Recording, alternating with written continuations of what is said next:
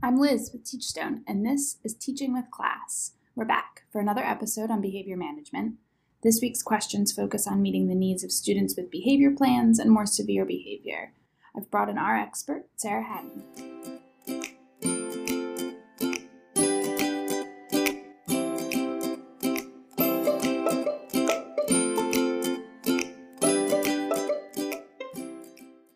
Hi, Sarah.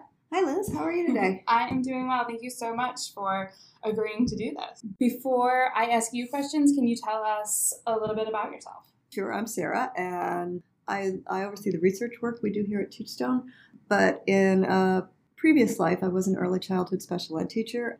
Actually have been an early childhood special ed teacher educator and researcher, and so I have a lot of experience in this. Most notably, I spent most of my teaching career teaching young children with autism. Wonderful. Well, then these questions will be right up your alley. I'll start with, how do you support students with behavior plans, specifically students on the autism spectrum that may exhibit outbursts and hitting? So that's a really broad and very open-ended question. And the first thing I would say is one of the things that you need to do is figure out what's in the behavior plan. And is the behavior plan detailed enough that you as the teacher understands what steps you need to take when kids are exhibiting what some people will term challenging behaviors.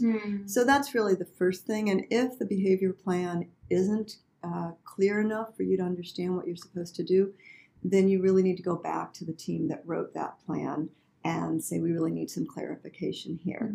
But then once you have a sense of how it's supposed to be done, then it's really important to take some data on how well it's working, because sometimes the behavioral plans aren't the most effective plans that they could be. I know I was also a program support teacher for an autism program, and I remember one of the things that sometimes the teachers would say to me is, well, I already tried that. And my response was, well, how long did you try it? So you want to take data, but you also really want to think about how long you're collecting data, especially if kids are engaging in disruptive behaviors because they want attention. They've probably been continuing to do that because they learn that when I act up, I get this attention. And so they're going to try harder and harder and harder to break a habit. Like how many times? Okay, I used to just have to ask you twice and I got it. And now it's 3 times or 4 times. And so they're trying to figure out what's different. And why all of a sudden are you ignoring me?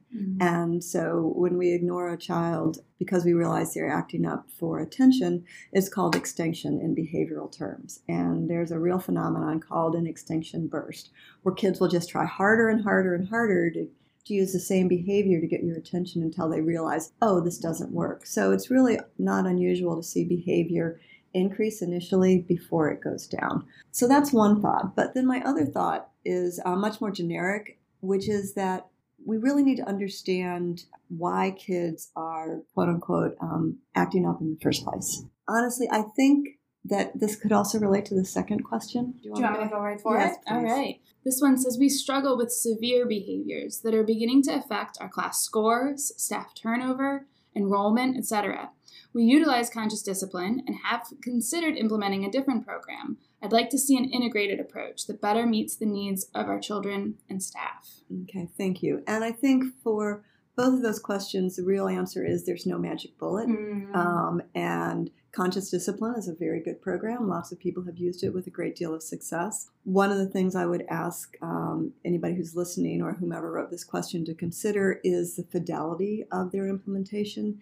And I can think back to my days in teaching when I taught in the same school district you used to teach in, and having a child who had really very significant and challenging behaviors. And I remember at one point realizing, it was a class full of kids with challenging behaviors, but at one point I realized that the behavior that I was working very hard to extinguish, that actually my instructional assistant was actually reinforcing the behavior. And so there wasn't a fidelity. And once I realized that, we were able to come back together and say, whoa, let's talk about that. But she'd been there before me, the year before I joined that school, and that's what the previous teacher had done. And so we had a lot of work ahead of us in order to get on the same page about how to deal with this particular child. So fidelity is really important, and not just fidelity within your own team, but fidelity to the model. Both are really important. The reason I think these two questions are related is because there isn't a magic bullet. Right. There's no one thing we're going to do that's going to solve all of our problems in our classrooms, especially in classrooms where we know that we're seeing more and more kids who have IEPs. We're seeing more and more kids, for example, being diagnosed as being on the autism spectrum.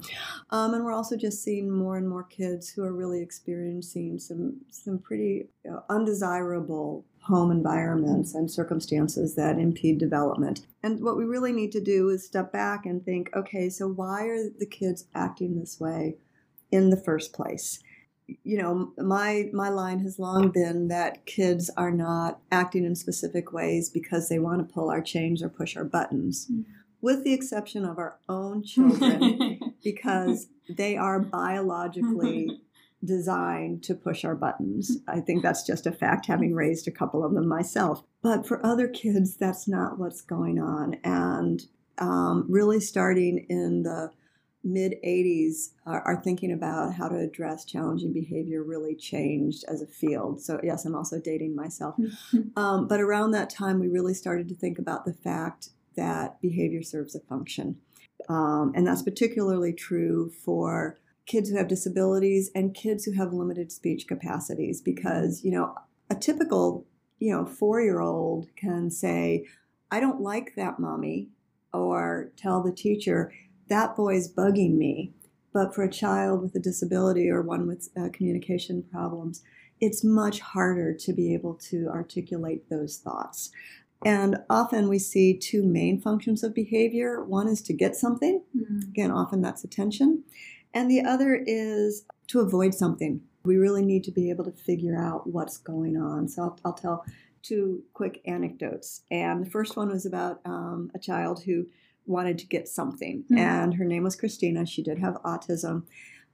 She was 4 years old when she came to our program. And I don't think that child could sit still for more than about 30 seconds at a pop. She would spring up from her chair and she'd run away.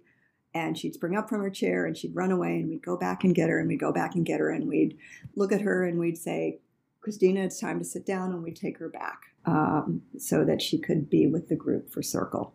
It might have, in retrospect, been an unrealistic expectation on our part, and that's a whole nother story, because we do need to think about what our expectations are for kids, but that was one of the expectations in the program, was that kids would learn to sit for at least, you know, 5 to 10 minutes for an activity.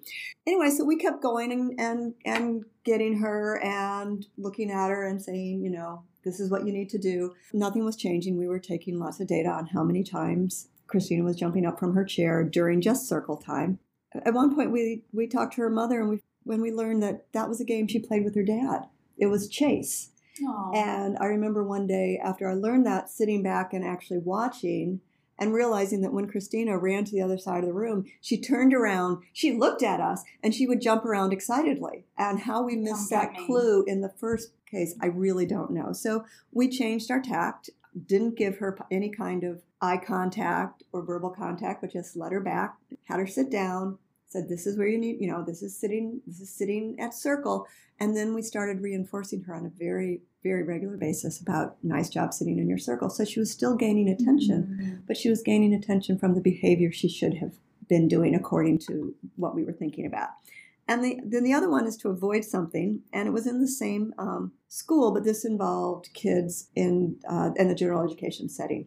The school was in suburban Washington, D.C., We did not have air conditioning except in the office. And for anyone who knows that part of the world, it was built on a swamp. And so it's very muggy and humid. And I used to walk by the office, which was, as I noted, air conditioned, because that's a key. And it was also glassed in. And on really hot days, particularly in the afternoon, I would see all these boys just sitting in chairs lined up on the edges of the office. And they'd see other kids go by and they'd almost put their thumbs up like, "Look at me." They avoided having to do work, and they avoided having to swelter in their classroom, which was in a really hot part of the building. And so in that case, we were really reinforcing the teacher by sending them, yeah, it's called negative reinforcement when kids do more, even though we think we're punishing them. So that's one thing. The other thing I want to talk about is that, and it relates again to the why kids do something. Let's take a couple of behaviors. A child might cry because they're frustrated. Maybe they can't figure out how to put the piece in the puzzle. So they're very frustrated. They don't have the language to ask for help. So they may cry. They may also cry because their dad just dropped them off and they're sad that their dad is left. Or they may cry because they're really engaged in this activity they're doing. They're building this fabulous block structure. And we sing the cleanup song, and everybody everywhere cleans up. And they're crying because they don't want to stop doing it. So the behavior is the same, but it has three different communicative functions. Similarly, and particularly since we're talking about the autism spectrum, I thought about a student who might hit herself in the head. So self-injurious behavior. Again, they may do it because they're frustrated. It's snack time, and they're trying to open up their applesauce. And they can't get it open, and so the way they're showing their frustration is to whack themselves in the head. They may also be hitting themselves in the head because they've got an earache, and hitting themselves on the side of their head might be relieving the pain. It feels good. And sometimes they may be hitting themselves in the head because it actually causes a visual stimulation. And when we think about self-stimulatory behaviors, once again, it's the same behavior, but it's got three different functions that it's trying to communicate. So we can't assume that a specific behavior means the same thing for every child, but we also can't assume that a behavior doesn't mean the same thing every time a specific child. So I can think about a child named Myron. And Myron, maybe first time he hit himself, it was because he's frustrated. But then he hits himself later on and also starts crying and hitting himself at the ear. And I think, maybe I should take him to the school nurse. And she looks in and it's like, oh my gosh, look at this ear. It's all inflamed.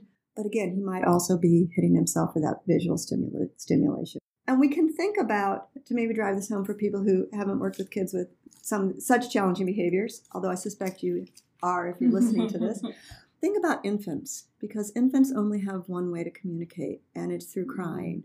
But we know, anybody who's had a baby knows, that the cries sound different. There have been research studies where researchers have taped babies crying and then gotten a group of mothers together and then played different cries from the babies. And the mothers were immediately able to not only pick out their child's cry, but pick out what that child was communicating. Wow. And I do have this research background, so I think it's really fascinating. And that's where I think the class really comes in, is thinking about that teacher sensitivity, and particularly in the infant and toddler age ranges, we talk about cue detection. Mm-hmm. We're not as likely to see, what we would call traditional challenging behaviors within in infants for sure, but in toddlers, not as much. We really see a lot more of that around preschool. Yet cue detection is critical in terms of our awareness of kids. And so that cue detection is really important. And understanding that a student on the autism spectrum might be overwhelmed by different things than your other students. Might be not able to sit on the carpet for as long as another student. You really might have to alter your expectations as well. Right. So I'm going to give another anecdote, and this was a little boy named Matthew, and Matthew spent 2 years with me and my staff in our program for kids with autism, and then which was in a public school setting, and then went into a speech language classroom for kindergarten because he had typical intelligence. He was quite verbal for a child with autism, and we knew that he could really benefit from that. Well, he had some auditory sensitivities. I remember in preschool, we worked really hard with him to keep him from having a meltdown when the fire alarm went off, because it just really bothered him. And I can remember we were in a comprehensive elementary school, and they still expected my little kids to behave just like everybody else, so quiet in the hall, yada, yada, yada. And we did our best, and the kids did their best too. But I can remember if we were walking down the hall and the fire alarm went off, he would just kind of freak out. And then because he saw the alarm, he just actually associated that side of the hallway with that horrible auditory stimulation. And so we had to because of the rules of the school, again, we had to work with him and help him understand that you're going to be okay. Look, you're walking down the hall. I'm going to hold your hand. I'm going to help you. It's all okay. Look, you just walked by that red alarm. Nothing happened, so you're all right. Well, in the kindergarten classroom, they assigned him a seat that was right under the alarm, the fire alarm. And I got a call from his parents within the first 10 days of school, and they were in a panic because they wanted to kick him out of the program and make him go into the more restrictive autism-only program. They gave me permission to go out and observe him, and as soon as I walked in, I knew what the issue was. And probably the announcements were coming out of the same thing, was very loud. Exactly. And so after being there for an afternoon and watching him, when I met with his teacher, I said, I really think I understand the problem. I think if you could just, and it's that alarm PA system, if you could just move him to the other side of the room up close to you, I think they would solve the problem. And it did. And so, Liz, your point about thinking about what we may think is fine may not be fine for a kid. Yeah, with a special need. What's the trigger? Yeah, what are the triggers? Exactly. And so what I'm going to talk about is this really quick system that can help you get a handle on your kid's behavior. And the only thing you really need is a piece of lined paper, a ruler, a clipboard, and a pen. And what you're going to do is you're going to make a chart. You're going to make 3 columns. At the top of each column, 1, you're going to write down A, which stands for antecedent, what happens before the behavior. Liz is nodding her head, you know about this. B stands for behavior, so what does the behavior look like that is troubling? And then C is the consequence. I said put on a clipboard, have a pen, think about a time of day when the behavior is most disruptive. Because you can't take data on behaviors all day long because then that's all you're going to do. But think about when it's most disruptive to you or to the other kids in the class, and then clearly define what the behavior means. For example, I remember doing a kind of an intervention. Again, this is go back to kids sitting in chairs.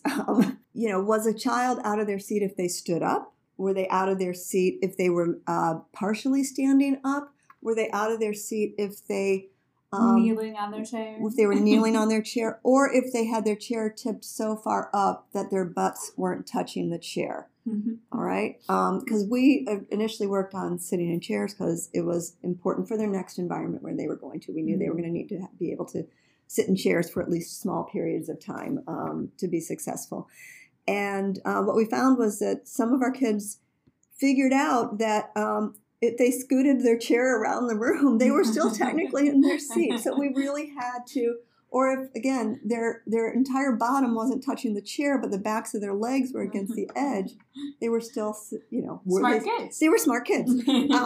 And so we really had to clearly define what that behavior looked like, which is important to also to have that fidelity so that everybody who is working with that child really knows. And so what we would do, and lots of people I'm sure on this podcast, listening to this podcast, are familiar with this as well, is that you clearly define the behavior, you define the time, and then you have one person, and ideally you have another person in the class, who every time the behavior happens, they jot it down.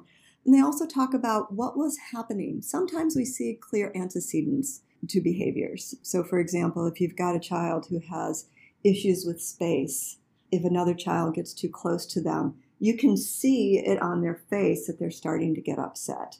So that's a clear antecedent. But sometimes you really can't tell. Mm-hmm. But then you might write down plane and centers, or you could say the time and note later on that, gosh, every time this child gets upset, it's right about this time of the day. That's 10 minutes before snack. Is this child hungry? Do I need to find out from his parents, caregivers, did he or she have breakfast that morning? Because those kinds of things, again, kids who have poor communication skills can't necessarily say, I'm hungry, I didn't have breakfast. They might not be able to say, I didn't sleep last night. And then we write down the consequence. So what's happening? So I'm convinced that those kids, those boys who were sitting in the principal's office, if nobody made faces at them and smiled and gave them thumbs up back, they might not have been so interested in sitting in the principal's office. And I'm 99% certain that at the principal's office, if they had had to sit in a chair outside the principal's office, I doubt they would have been there because it was sweltering in that hallway and there was no cross breeze. So consequence, not even necessarily a negative consequence in this example, right, of just what is the result? What's the result? Next? Right. Because honestly, when kids learn behaviors because they work for them. If they're hitting, do they get the toy? If they're hitting, do they get the toy? So I once got a child in my program, and she'd been at a private therapeutic center before she came to me at age 4. And the first day of school, she self-injured herself 1,000 times. And I know that because we were a research facility within a public school, but we were a research site. And I had a graduate student who just used a clicker and clicked. So this little girl self-injured herself 1,000 times in the first 4 hours of preschool with us. One of the things we found out was that at her previous center, they just let her do whatever she wanted. Mm-hmm. And I remember my director coming in a couple days before school started and said, I need to give you a heads up about this child. He was an autism expert. He said, this is the most difficult child I've ever encountered in my career. And she was. She was very difficult. And it was terrifying to watch a child that age be in so much distress and also hurt herself the way she was injuring herself. What would happen in the previous program is if they asked her to do something she didn't want to do, okay, she wanted to avoid something, she would start to scream and whine and hit herself, and they didn't want her to do that. And so she'd get out of it. So in behavioral terms, they'd really shaped up that behavior really well. Mm-hmm. It was a lot of blood, sweat, and tears on the part of myself and my staff and our research partners to really help this child understand that that's actually not how you want to get what you want. We're going to help you learn how to get what you want. And we did. And this goes back to your extinction. Exactly. It's going to get worse before it gets better. Yeah, exactly. So one of the things then is once you've looked at this information, and you want to do it, I would say, for a full week. Mm-hmm. So also note day of week. You may find kids who have more problems on Mondays after a weekend. But then you want to look at your information and look to see what kind of patterns you get. And you may see, for example, and I'll actually go back to this little girl, because she had no functional communication with us except to scream and cry and hurt herself.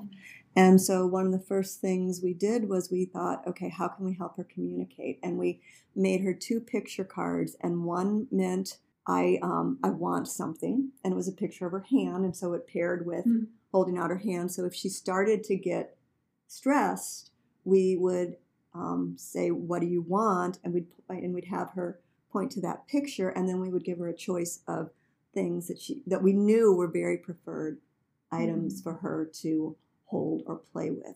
And so we had to honor that want card. And then the other card was out.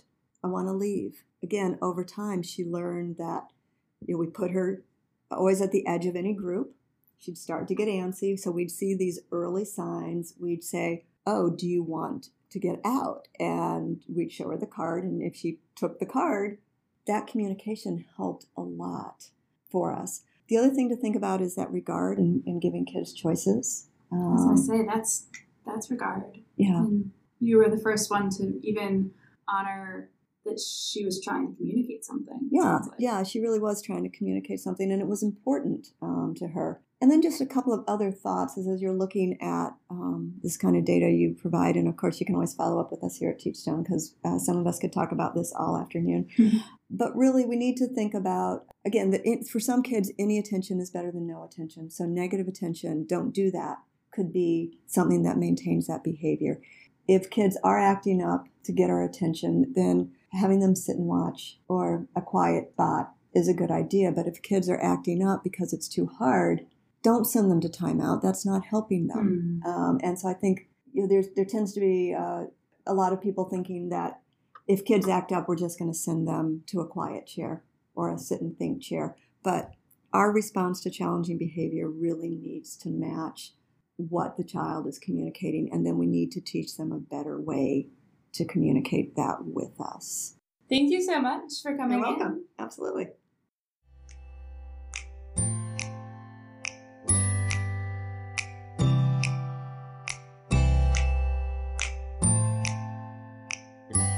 Thank you for joining us for Teaching with Class. Our next episode will focus on questions related to being new to class. Sign in to the class learning community, let us know how we're doing, and share your questions today.